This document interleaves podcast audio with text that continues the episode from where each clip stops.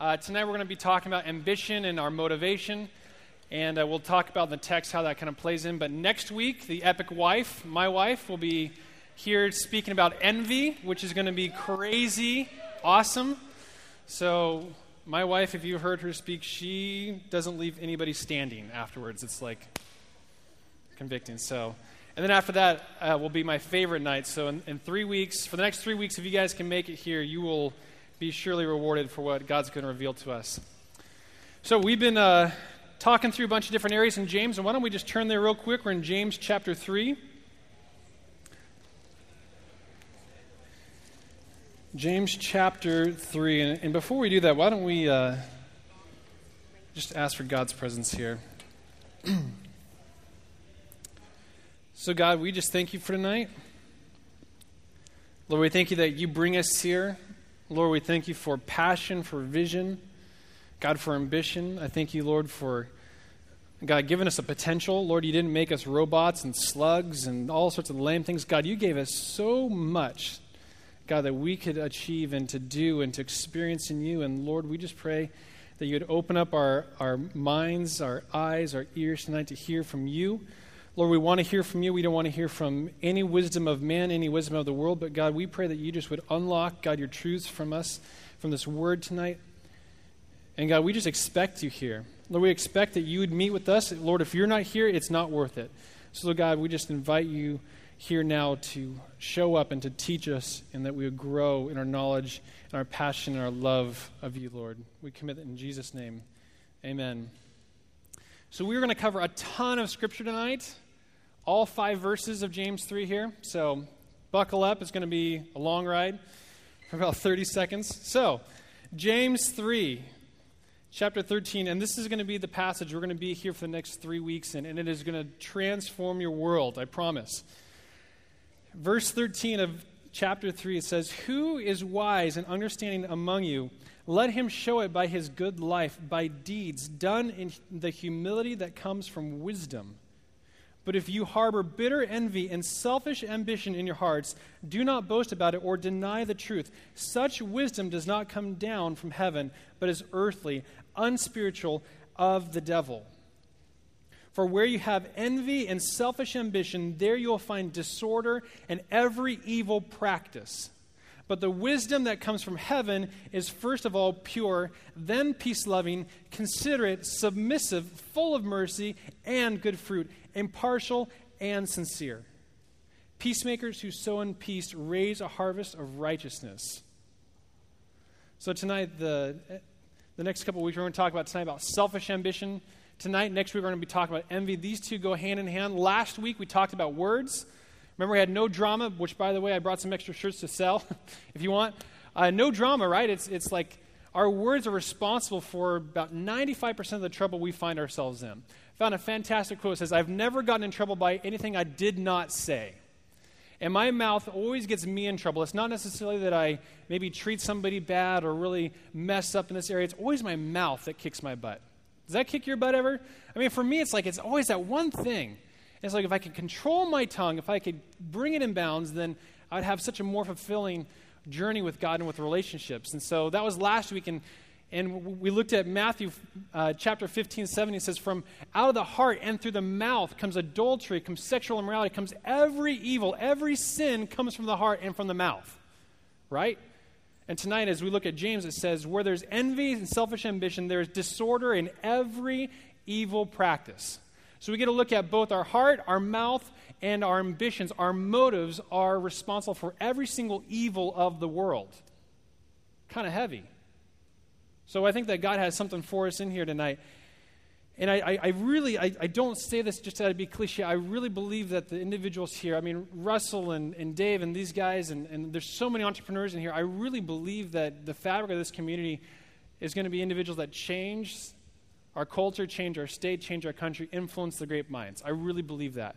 I believe that this community is destined for greatness. And tonight, we're going to delay the, the, the journey to greatness. We're going to cover that in two weeks. And tonight, we're going to talk about the motivation to get there, the motivation to have greatness. And here's the deal here's why we, we kind of shy away from greatness, is because greatness requires several things of us. First, is it requires accountability. If you are in an accountability relationship, you know that accountability stinks on ice. You hate it, especially if someone's keeping you honest. Accountability is not supposed to be fun and be a walk in the park. It's supposed to be brutal. Why? Because someone is supposed to be in a relationship that doesn't let you out of your color outside your lines. But to be great, to achieve greatness, and I'm referring to not greatness in terms of money or wealth or fortune. I'm talking about greatness in terms of the significance that we have with God in an eternal perspective.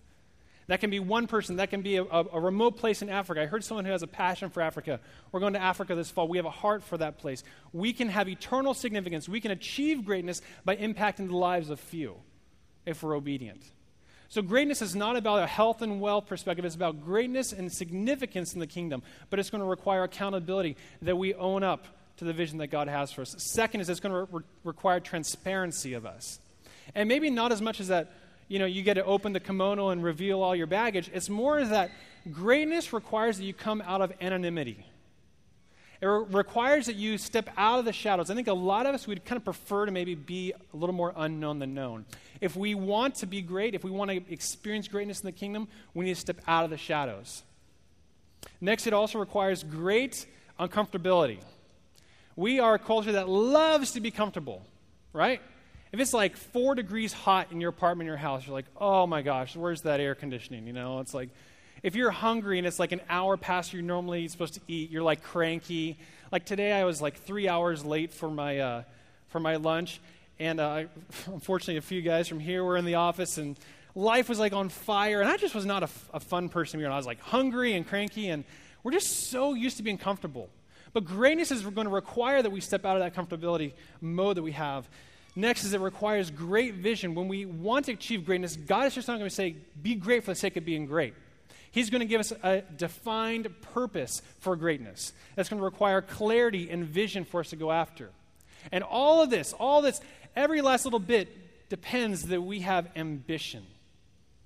It requires that we have ambition for greatness. Our text, it said selfish ambition. Now, it's interesting. Ambition is mentioned seven times in the Bible. Seven times. Five of those times, it's talking about selfish ambition. And it doesn't say good things about selfish ambition. It, as we saw in the text, it's responsible for every disorder, every sinful nature, every sinful act comes from selfish ambition. Five times out of seven, it's referring to ambition in the wrong way. But there's two places it refers it to in the right way. Romans 15 20. This was my very first memory verse, and it was my first verse I had for Epic Life. And it says, this, is my, this has been my ambition that I would preach the gospel to areas not known, so that I would know that I'm not building on someone else's foundation. It has been my ambition to preach the gospel to areas not known, so I would know I'm not building on someone else's foundation. Why was that my verse? Because I thought I was the first one and the only one to take the gospel to people who ride motocross and surf. And so I love that verse. It's like it's always been my ambition to reach these guys, you know? And that was my, my whole passion. That, that verse has stuck with me. That's one of two places that the New Testament uses the word ambition. The second is in 1 Thessalonians 4.11. It says, Make it your ambition to lead a quiet life, to mind your own business, and to work with your hands, just as we told you, so that your daily life may, re- may win the respect of outsiders, and so that you will not depend on anybody not depend on anybody. Make it your ambition to, leave, to live a quiet life and to work with your hands and not be dependent upon anybody. Maybe you don't feel dependent upon anybody, but are you dependent to Visa, MasterCard? Does your life like require that you are in a, a, a bond, a financial covenant with an outside force? It's been our huge endeavor, both in, in our relationship and in my businesses, to get this, this connection to debt away. Is I don't want to have any dependence upon anything, anybody. And with a recession, like you're, you're kind of forced as, as operating a few businesses like I do, is that you have instruments that make money available to you through the bank, and so you use those and, and you hope not to. But I read this and I'm like, man, I don't feel like I'm dependent upon any one person, but man, my life actually has a lot of dependencies upon a lot of institutions that I don't like. And so God's saying, make it your ambition to work hard, to support yourself, and to never be influenced by somebody else or have someone else be calling the shots. Amen? So, the New Testament is absolutely clear ambition for kingdom significance, and second, for your vocation. Pretty simple. Your ambition that you would make Jesus known to areas that don't know him. Kingdom significance. It doesn't matter if that's one person or one million people. Kingdom significance. And the second is that you would work, put your hands to work, and that you'd make something of yourself, and that you'd win the respect from outsiders, not because you have a bullhorn, but because of who you are. And that people would recognize you, and you would not be dependent upon anybody. So that's the, the, course for the word ambition. And so as we look at this, it's also helpful to look at what Webster says about ambition, and it defines it as a strong desire for personal advancement. Ambition is a strong desire for personal advancement. It's not a strong desire for fortune or fame or money or a car or a relationship or a house. It's about a personal development within you. As we look at the difference between ambition, which we're going to refer to as godly ambition, godly is an ambition that we have for personal advancements for us in context with our Creator. That we would make Him known, that He would be glorified in our vocation. Those two things. That's our godly ambition. And selfish ambition is for the minimalization and the destruction of others around us. And we'll get to see what that looks like tonight. One thing that I, I often hear, and it's, it's hard, is I, I sometimes refer to that, um, I, I know people that they, they're a little success adverse. And maybe I'm a little bit more success like wired or driven or focused. Like I'm really passionate. Maybe you guys can tell. And, uh, and other people, like, they'll kind of like, oh man, well, you know, life isn't just about, you know, being in business or life isn't just about, you know, big wheeling and this. And I, I get that. You know, fine. You know, that, that's totally okay. But I don't want people to misconstrue that there's any shame in working hard to accomplish something. It just depends on who you're accomplishing it for and who's the casualty on the way to that accomplishment. There's nothing wrong with that. There's nothing wrong with wanting to go into work, to work hard, to maybe make decent money, to buy a motorcycle or whatever you want. There's nothing wrong with that. You know, I, I, I talked to a guy and, and he's like, man, I've been, and he's an entrepreneur and he works really hard. And he's really bummed because he feels guilty that he wants to buy this motorcycle on Craigslist. And like, you, there's a line between where you become financially irresponsible and where you deserve to work hard and to enjoy some of those rewards. There's an Old Testament verse, I don't have it off offhand, it says, Do not gorge the ox while it's on the threshing floor. Meaning, as the ox is, is making its work, don't prohibit it from eating. Let the ox eat while it is doing the work, right?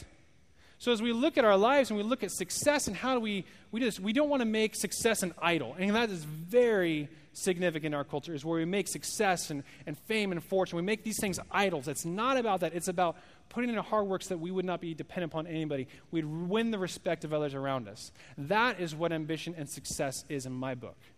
So I don't want us to get confused here that this is a health and wealth ideal that we want to portray here. It's all about kingdom significance and significance with our vocation and to be motivated by that. One of my favorite things is that in here, I, I oftentimes get a lot of people, mostly new people, that come up, hey man, what's up? Hey, yeah, what's going on? It's like, hey, yeah, um, I do this or I perform this or, you know, I, I've, I do motivational speaking. And I always know right when it comes. And it's like, you know, hey, you know, maybe one of these weeks, you know, maybe I could get up there and do something. Totally cool. Would love it. And I always do one thing I always ask them to serve for about two months. If someone wants to be part of like the, the prayer team, if someone wants to be part of, you know, wh- whatever it is, I always ask them, it's like, awesome, would love to have you. You know, if, if they're gifted up front, I want to have them, but I'm just like, you know what? Why don't you stick around here for a couple months? Why don't you serve? You know, we need help tearing down. We need help setting up. Would love it. Let, let's, let's do it in two months. Can you be here in between then? I tell you what, I have not had someone last more than three weeks. No more than three weeks. And it discourages me. I want to share the giftings of our community, but I don't want to do it for the personal gain and ambition of others. I just respect the platform too much. I respect that God's given us a microphone to be humble and, and to be in community. I don't want to bring someone up here and speak to you who's not a part of our fabric and a part of our community. Or at least isn't phenomenally gifted and has flown a long ways to be here with us. I mean, it's one of the two.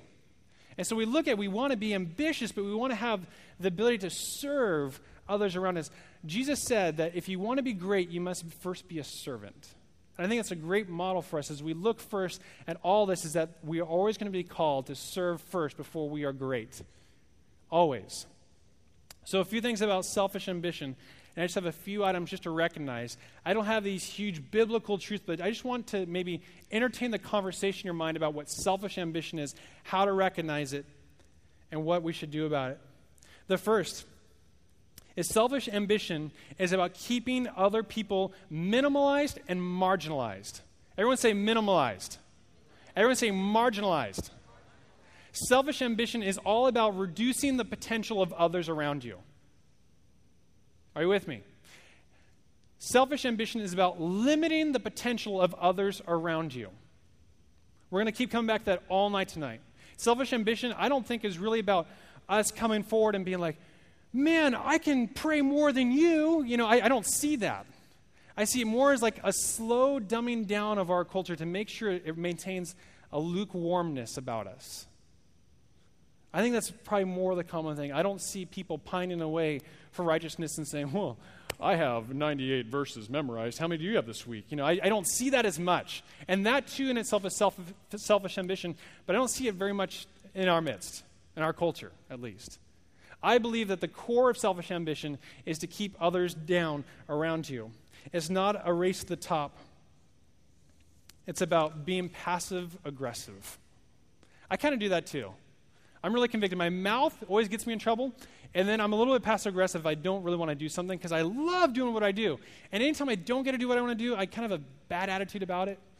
You know, like a wedding, and I got to put on a suit, and it's like, oh, you know, I'll like wait till like the last little bit of cereal's like, you know, eaten. I'll like, oh, I gotta, you know, shave or I gotta, you know, go clean dust bunnies from our fridge. You know, like I'll do anything to kind of slow down things just so I can throw a bad attitude. It's terrible. Terrible. I'm, I'm, I wish I wasn't like that, but I, I don't know what to do with it. I'm trying to be better at it. But when we have passive aggressiveness, it's usually in the means to slow someone down around us because we have a bad attitude. We want to minimalize somebody. I think also, too, is that we look around and maybe that we are more motivated about keeping other people where they are than about seeing their huge potential. I love these guys back here because these guys are going places. Russell and Dave, these guys, I mean, a whole mobile screen printing shop here, you know, right? And we have all the, the setup. Like, I, Russell's business is only a year old, and look at that. You know, I love this. But I know a lot of people look at this and they're like, you know, you, you really shouldn't do that. You really, you know, you know, this, this, you're spending, look at how much money that stuff costs. You could have fed some orphans with that money, right? I mean, we look at people and their attitudes, and they, they kind of want to keep people down. Because maybe something that someone else is doing is pretty exciting and pretty cool, and you feel convicted that you're not a part of it or you don't have something going on like that. And your motivation to keep people where they are is going to be stronger than your motivation for yourself. And that is so problematic because I think a lot of us, we don't have that focus, that potential of where God's calling me. I love this, I'm going for it, and I want you to be there with me, but move out of the way if you're in my way. Right? Maybe you don't feel that way tonight, and there's some others that do. And when we see those people, I think it's easy for us to kind of poo poo on their ambitions because it threatens us. Why does it threaten us? Why does that threaten us? I have this, this term, I call it like the high school black hole. I'm not from here. I'm from Oregon. And, uh, and there's like, I swear, a concentrated effort with the guys that I graduated high school from with that don't want you to go anywhere, move anywhere, do anything, get educated, or anything. And it's always awkward because now when I go up to Oregon, I'm going up there in, in a few weeks, like I'll run into, like, I'll go to a gas station, and in Oregon, it's illegal to pump your own gas. So they have people that, like, you, it's against the law to pump your own gas. I mean, crazy, right? I, I, had one of my high school buddies pumping my gas, and I was like, oh man, you know, this is this is embarrassing, you know. And, and so then it's just like this huge like dialogue about, you know, everybody's over here, and you know, all this, and and you had to go to California, and you know, you're a sellout, and you know, you're a Cali. Look, look at your hair, it's all spiky, you know, or something. And you're like, what, you know? And I'll go home and I'll reconnect with some of my high school buddies. I'm the worst person about staying connected, and nobody is doing anything because there's a concentrated effort to keep everybody where they are so that no one looks any worse, no one looks any better. Have you ever experienced that? Do you, do you, have a community that you've been a part of that where everybody just wants everyone to stay the same, no one move, no one achieve anything, no one do anything, and we'll all be fine? Maybe you're that person. I don't know. Are you that person? Why does that threaten us? I think it threatens a lot of us. I'll admit. When I meet some other young entrepreneur and I hear that he sold his business for $100 million, like a couple, couple weeks, nights, nights ago, I was, I was watching this, uh, this, this video s- series on some young business guy, and he does like the video blog for wine. And this guy made like $100 million off of talking about wine online. And I was like, well, are you serious? And he was like, then I had to look up his age because I'm 28, and I had to look up like how old he is, and you know, I'm like discouraged, like you know, he did it before, you know, my age, and it, it's just pointless. Why do we do that? Why are we threatened? Why do we compare ourselves to other people's success? And that is the second thing: is that selfish ambition is about comparing. Why do we compare ourselves? Why do we look at ourselves and automatically gauge everyone against ourselves? You see a guy in here, you see a girl in here, whatever. You automatically stack up, you know, what is he wearing? Does he have better shoes? Or does she have better shoes? Maybe he has better shoes. I don't know. I'm not wearing shoes. You know, like, are they overweight? Are they underweight? You know, like, what, you, you automatically go in your mind about all these different things and you begin to compare yourself. That is selfish ambition. When we begin to stack ourselves up and we begin to judge both other people and ourselves, that is selfish ambition. Again, it's not the get out of my way, I'm going to steamroll you over. It's about judging ourselves in context to others for meaningless and pointless things. Because our behaviors are going to be manipulated by those judgments. Are you jealous? Are you a jealous person? Do you see things that people have? Do you walk into somebody's home or get in their car? Do you get jealous ever? Jealousy is the root of selfish ambition, too. Jealousy. Envy. Envy, next week is going to be all about envy. That is at the root of these things because when we see things that we want, we get jealous for, we begin to do anything, sacrifice anything, steamroll over anybody, destroy anybody to get to it. That is a huge temptation in business. You are, I, I can't tell you how many temptations there are every single day, every single year to cut the lines, to do things that aren't legal to pay money to people that, you know, like it's amazing. But you are so compelled because you see people have an advantage. You see people have something better, and you, you want to do that. You're jealous for it. And so that jealousy drives you to act with selfish ambition. Godly ambition, on the other hand, cheers people on. Godly ambition cheers people on. And the first one, when it was about marginalizing and minimalizing, godly ambition partners with people's ambitions. If you know that they're going places, going high and, and awesome, the best thing you, can do for your heart is to help them somehow get on that journey. That's the best thing you can do for them.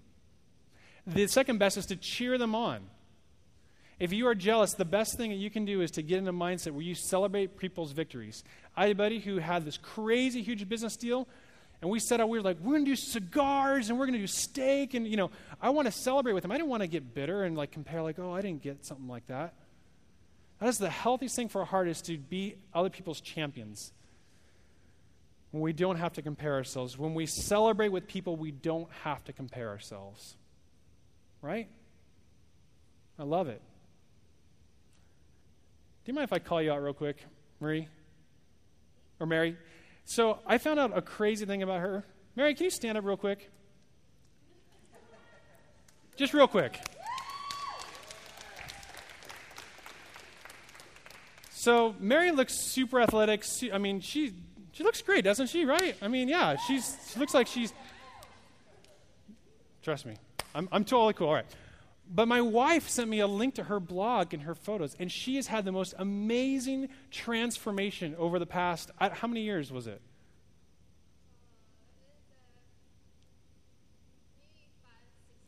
Five, six years, and she had a phenomenal weight loss transformation. I, I, I'm, I know I didn't tell you about this. I'm sorry, but how, how, where, where, were you before and, and where are you now? Or what were you before? Just tell me that. Almost 200 pounds. In eighth grade. Crazy, right? I just knew about this just now. And it's not like she had everything given to her, like she worked her tail off for it. And I, I looked at the before and after, and I'm just like, this is crazy. And I'm just like so excited for her. I was like, way to go. That is awesome. Like, there is no reason that we can't look at someone's unbelievable success and unbelievable upset and get discouraged about it. All right, next. Selfish ambition is rooted in a poverty mentality. Selfish ambition is rooted in a poverty mentality. What the heck is a poverty mentality? A poverty mentality is this that you have a scarcity worldview, that you believe there's only so much to go around, that you believe that the world is this huge pie, and the minute someone takes a little bit of a sliver out of the pie, there's just that much left for you now. You are threatened by the little slice of that pie that just came out of that. When you see someone have amazing transformation, you feel that suddenly there's not transformation available for you because it only happens to so many people, right? Or you feel like you want to start a business, well, 90% of businesses fail, only 10% succeed. So uh, that is scarcity. You believe there's finite resources. You believe there's finite potential. You believe there's finite success stories. You run it in, in the math in your head. It's like, well, you know, X, Y percent of people are going to become successful and do this and make this much money. Like, you believe there's a finite number of people who are going to achieve those things and do those things. Selfish ambition is rooted in the fear that there's not enough going around for you. How do you act when you're in the line for U2 tickets and someone cuts? You get pretty pissed, right? Right? Why? Because you're like, I might miss some. You know, like you, okay, there's U2 tickets, there's scarcity, right? I mean, I'll, I'll, take you for that. But as we operate in a spiritual mindset, in a career mindset, in vocation, in a kingdom mindset, we believe that there's only so much to go around, only so much that's available. Do you think you have that mindset? Are you one of a scarcity mindset? If you believe that 90% of all businesses fail, you have a scarcity mindset. If you believe that 50% of all marriages end in divorce, you have a scarcity mindset. If you believe that there is a 10% acceptance rate into this college or this program, you are a believer of scarcity.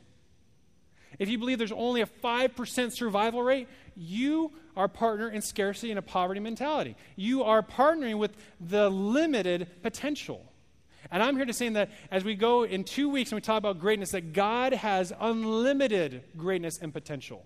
When it comes to our spiritual walk, when it comes to our kingdom significance and our vocation, God has unlimited resources. There is no scarcity.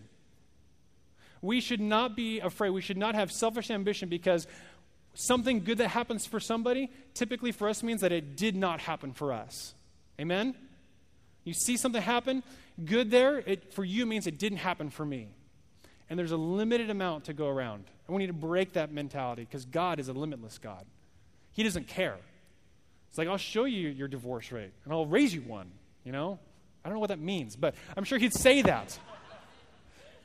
but it's like when we begin to rationalize numbers and statistics to justify our means, are you feeling me? When we justify our failures and our actions by statistics and averages based on scarcity, based on limitations, we are engaging a poverty mindset.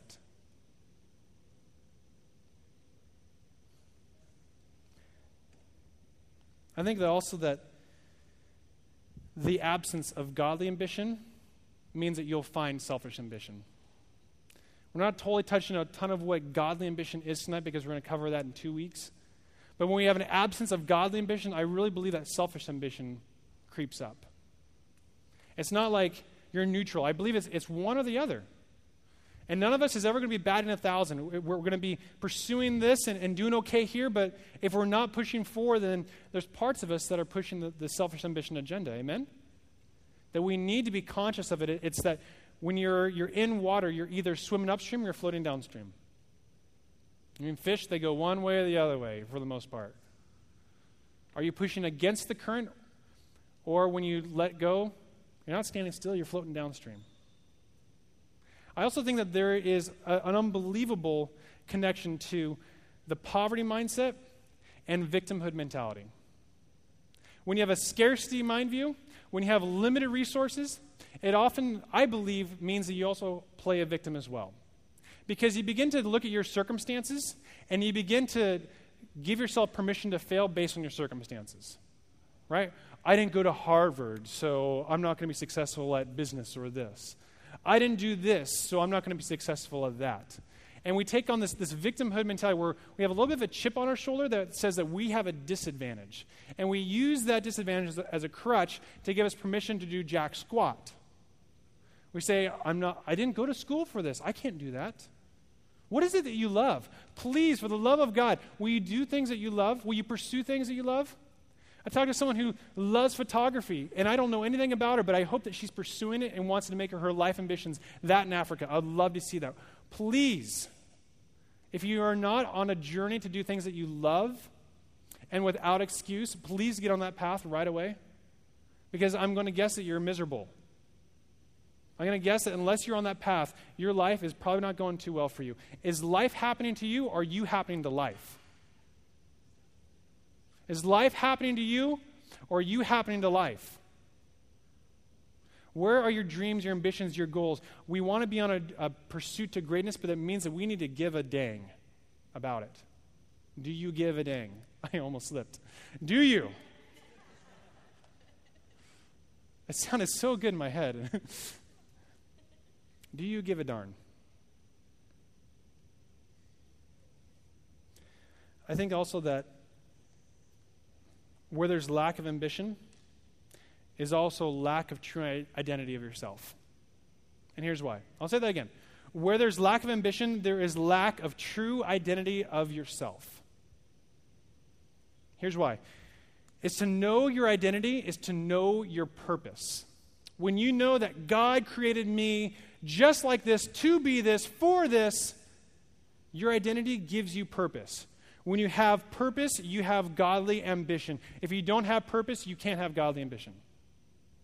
If you don't have purpose, your identity for who you are in Christ and the giftings He's given you probably is not pronounced. And you need to find out what that is.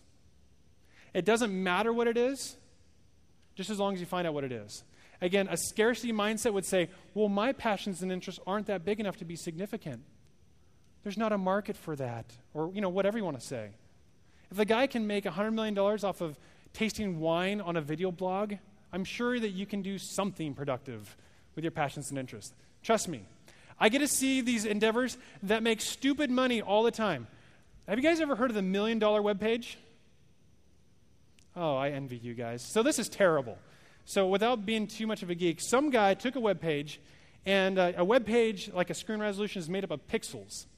And like 10 pixels by 10 pixels, uh, you know, it's like a little 10 by 10 square, makes like a little tiny dot. And he said, uh, This is going to be the million dollar homepage. I'm going to sell like 100,000 of these for $10 each. A little 10 by 10 little square. And he went online and started selling these little squares on eBay. Well, soon these like news outlets said, some guy with a million dollar homepage is selling $10 squares on his website. Well, you know what happened is that all these people started visiting his website. And he started selling bigger and bigger chunks of his website. You can go to it, milliondollarwebpage.com. I'm sorry to plug it, but it's, it makes me throw up every time I look at it. He sold all of his space and made a million dollars. What? It's like there's In-N-Out logo, there's like Golden Casino, there's, you know, there's a bunch of trash. It, it's unbelievable. Some guy came with some stupid idea and made a killing off it. Your passion, your interest is not that small. Please. Can I free you of that? The victimhood mentality, at some point, you had your dream crushed. If you have your dream crushed here tonight, can I like pump a little bit of air in it and say, don't let it die? When Jesus was calling out Lazarus, the people said, Oh, he's been dead for several days and he stinketh. Does your dream stinketh? Maybe God wants to be here tonight and say, Your dream isn't that bad. In fact, I'm going to pull it out of that tomb. Where are your ambitions? Where is your hope? Where is your passion? It is not that bad. And the more we look at it, because as we look at the, the way in which we marginalize others, I think we marginalize ourselves in that same way. As we look at things and we just want to say, it doesn't count, it's not as significant, it's not as cool. And so I'm not going to do it because of those reasons. That means that we lose a little bit of that godly ambition because those dreams, those passions, those interests that are put in you, I believe have an infinite and significant and eternal connection to God. I believe when you grab hold of that and you start pursuing that, you run on a collision course with God to meet you. Where is your passion? Are you doing anything about it? Please tell me that if you're not there tonight, that you're going to get on the path for that. Please, somebody will go home tonight and scribble down some things. I love and fill in the blank. And do it again and again and again. What are your passions? What are your dreams? Please, they do not stink. Let God revive them and bring them out of that cave. And until we do, until we pull those things out and let God breathe life into them, we are never going to achieve the greatness that we all aspire and hope for. I'm sorry they're not. Because your greatness is going to be tied with your passions and interests. No one's going to call me to achieve greatness by doing taxes. I'm sorry, I hate it. Like, it, it just would never make sense. Like, it, it's, and I'm sorry if there's a CPA in here, I just, I just can't stand it. You know, it's like God is not going to use you for greatness for something that you are repulsed by. Let that be liberating for you. Let that be liberating to know that God wants to weave your passions, your interests with a collision course with Him, to meet you with godly ambition, to give you the motivation to do whatever He is calling you to do. And because you're not going to step on other people and because you're not going to make it about you, God is going to bless it and honor it if you keep selfish ambition out of the way. Because remember, the presence of godly ambition means that selfish ambition can't be there. Where there's light, there cannot be dark. And you invade the light of God within your ambitions, the darkness begins to go away real quick. Can we have the band come up? I'm going to wrap it up here. Let me uh, juxtapose a couple things for you. Let me counter what selfish ambition versus godly ambition is in this instance. Glorifying yourself for your accomplishment is selfish ambition. If you long to prove something for somebody, and I, I will fully admit, for a long time in business, I had the complete wrong motives. There is individuals in my life that I so wanted to rub things in their nose that I used that as strength. I made a monument of my pain, and I'm going to go prove it over here.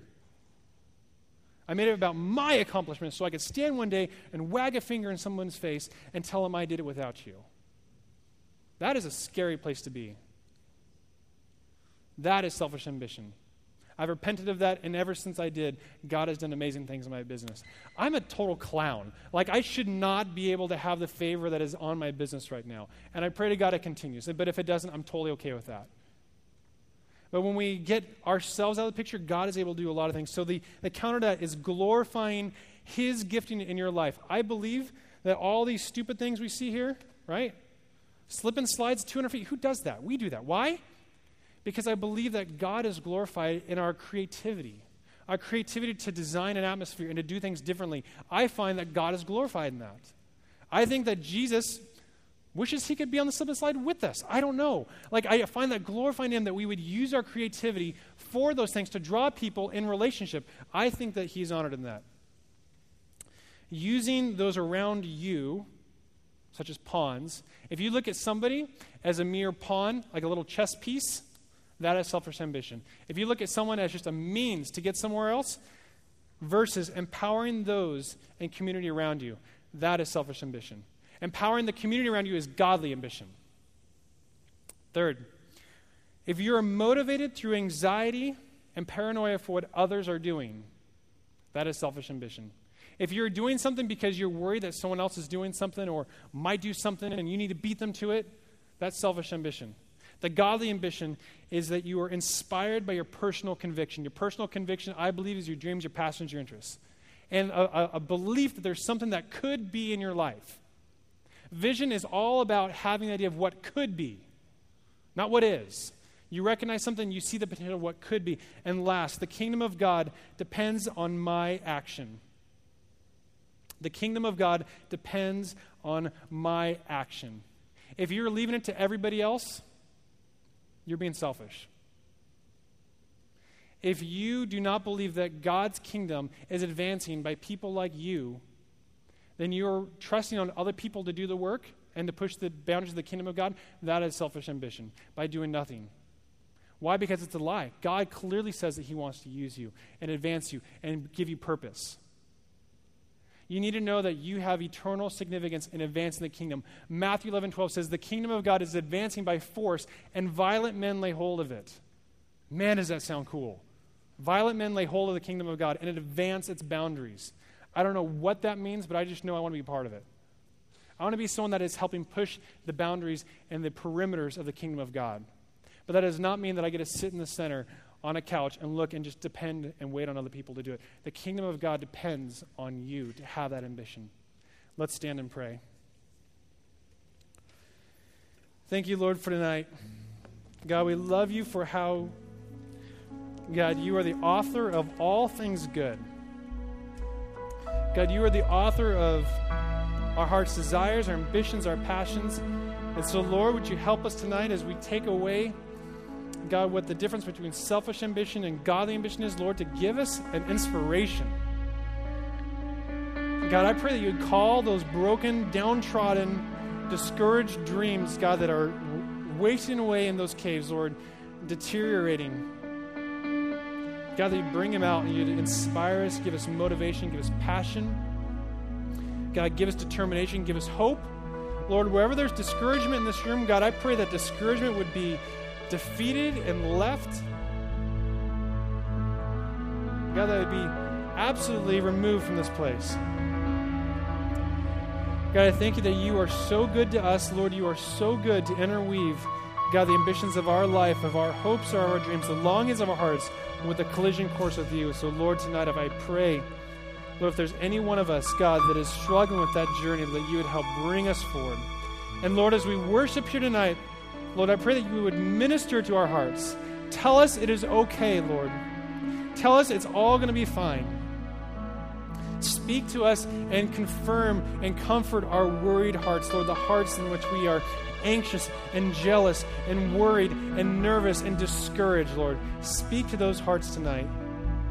And God, for those who have life by the tail, Lord, who are kicking life upside down and all around, Lord, I pray you just to put fire on them, God, just to do more and to empower those around them.